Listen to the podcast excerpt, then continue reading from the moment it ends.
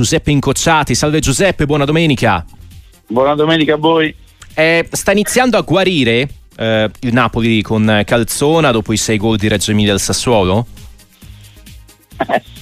sì, la malattia però insomma eh, ha lasciato strascichi eh. perché comunque eh, non si può dire che sia una squadra totalmente in salute, poi se guardiamo la classifica e quelli che sono gli obiettivi, insomma, siamo ancora un po' distanti, eh, però insomma, eh, potremmo dire che forse qualcosa di, di, di, che può avvicinare, ma anche se lontanamente alla squadra dell'anno scorso si sta intravedendo, quindi insomma vabbè, speriamo che poi alla fine vedremo adesso con eh, l'impegno contro la Juve che cosa determinerà e quali saranno poi eh, diciamo, i problemi ammesso che ci siano e verificheremo. Insomma. Tra l'altro Juve in eh, grande difficoltà dal punto di vista numerico, anche e soprattutto a centrocampo. Per quanto riguarda Calzona, eh, queste partite ci stanno dicendo, no, Beppe, che c'è un Napoli senza Osimen, c'è un Napoli con Osimen, 5 gol nelle ultime tre partite fanno tutta la differenza del mondo.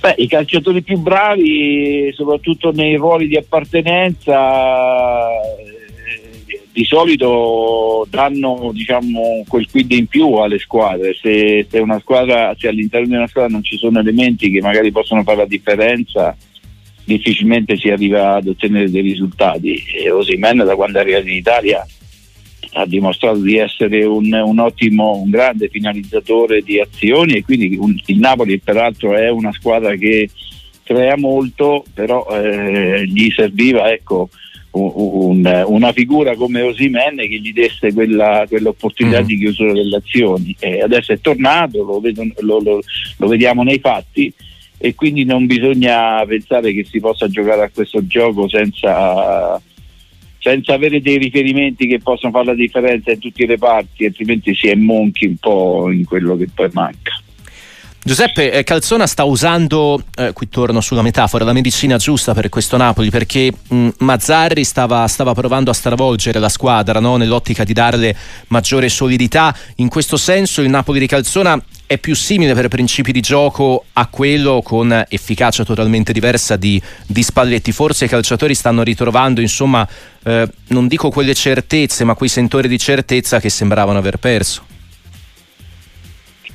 Beh, l'ultimo cambio di allenatore evidentemente ha un po' ris- fatto riscoprire le responsabilità dei giocatori che magari fino alla- allora si erano un po' lasciati andare no? dopo la vittoria di uno scudetto, peraltro una vittoria eh, legata a, a, quelle grandi prestazioni che sono durate un anno eh, di, di grande calcio, evidentemente non hanno saputo poi mantenere quel livello e quindi è bastato che il, il proprio allenatore abbandonasse, lasciasse un po' la guida, sono ritornati ad essere quello che, che, che, che sono, cioè, quindi hanno dimostrato che eh, gli allenatori servono e come a eh. questo eh. gioco qua, quantomeno per, quantomeno ecco, per tenere sulla corda un po' tutti e, e, e, e garantire un po' gli equilibri e soprattutto fare in modo che le potenzialità dei giocatori siano espresse al massimo, ma questo comporta molto sacrificio, sai, io sono stato un calciatore, mm-hmm. lo so bene.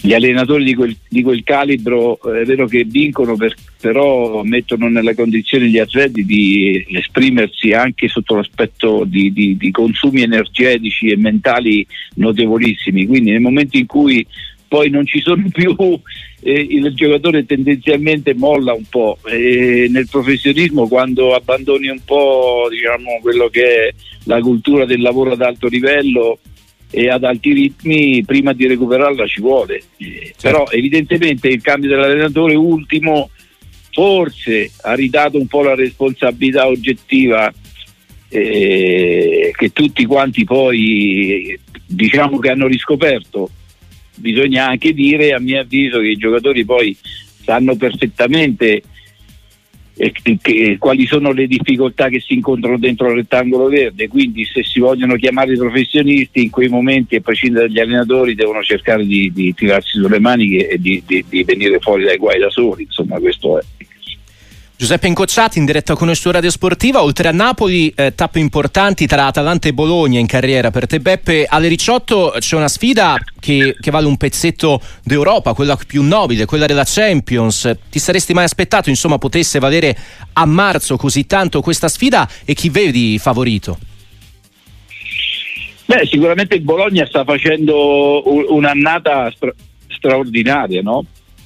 E sì. direi anche mer- meritata per quella che è poi la posizione in classifica. L'Atalanta siamo abituati, no? Insomma, nel corso degli anni ha già dimostrato una grande diciamo, forza anche a carattere internazionale, quindi mm. insomma il lavoro, di, il lavoro, della società insieme, insieme, a Gasperini che credo siano vent'anni che lì ormai eh, sono la garanzia... Sembrano quasi vent'anni in effetti, sì, da, sono, da, da tanto sono la, gar- sono la garanzia di un lavoro che dura negli anni proprio perché dà dei risultati eh, annuali notevoli e quindi anche quest'anno l'Atalanta è presente. E certamente è una sfida dove il Bologna dovrà comunque affrontare un'Atalanta fuori casa e eh, beh, l'Atalanta in casa non, non è n- niente male in questi ultimi sì. tempi. Sì. Eh, e quindi sicuramente il fascino di questa di quella che è la griglia importante dell'Europa coinvolgerà tutte e due le squadre ad esprimere un bel calcio. E quindi per, per, noi che siamo spettatori è già interessante questo. Poi quello che succederà